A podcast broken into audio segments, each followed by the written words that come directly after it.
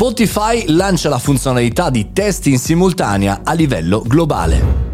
Buongiorno e bentornati al caffettino, sono Mario Moroni, vi do il benvenuto nel nostro podcast quotidiano tutti i giorni alle 7.30 qui, pronti per ascoltare, chiacchierare, avere opinioni sul mondo della tecnologia, dei social e del marketing. Oggi parliamo di Spotify perché una notizia interessante, una novità importante insieme ad altre, di cui eh, citeremo oggi qualche accenno, rappresenta una novità veramente interessante per il 2022. Spotify quindi ci permetterà di cantare, di leggere, di scoprire i testi mentre ascoltiamo le canzoni. Sembra una novità da poco, però completa la sua integrazione verso le nuove funzionalità a livello audio e non soltanto. Per esempio, negli scorsi anni abbiamo visto Joe Rogan, uno dei, diciamo, dei podcaster più importanti a livello mondiale, dare in esclusiva il proprio format in audio e anche in video su Spotify, eh, con alterne fortune, ma con tantissimi tantissimi soldini in tasca. Dall'altra parte,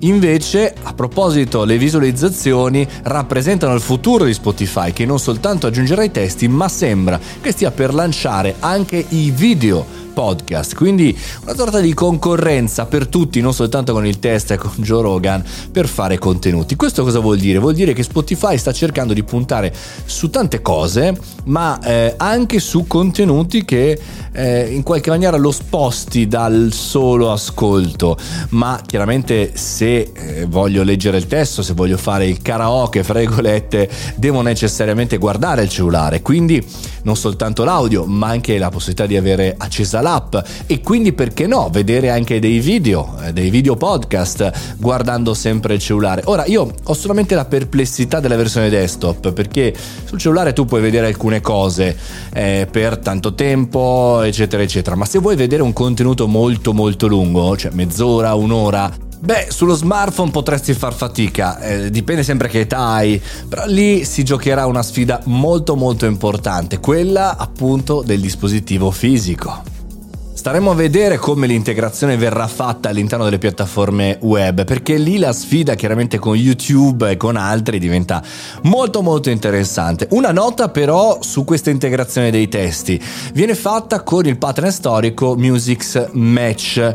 Ora, magari non tutti di voi sanno che Music's Match è nato nel 21 gennaio 2010 e voi dite, magari insomma, visto che collabora con Spotify da anni, sarà americano?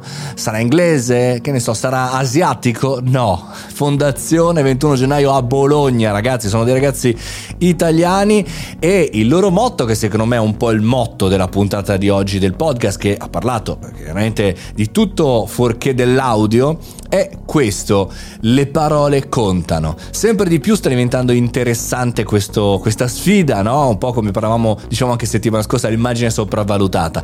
Bisogna ritornare alle parole e questo è un bellissimo veramente complimento a questi ragazzi di Bologna. Questo era tutto per oggi, musica, ma anche tante parole, anche tanto testo. A proposito, Amazon Alexa, se avete questo dispositivo, impostate la skill eh, di Mario Moroni del caffettino La mia skill e potete ascoltarmi tutti i giorni, oppure anche impostare la routine, così alle 7:30 arrivo e faccio devi svegliarti, arriva il caffettino, queste sono le notizie. Ci sentiamo domani.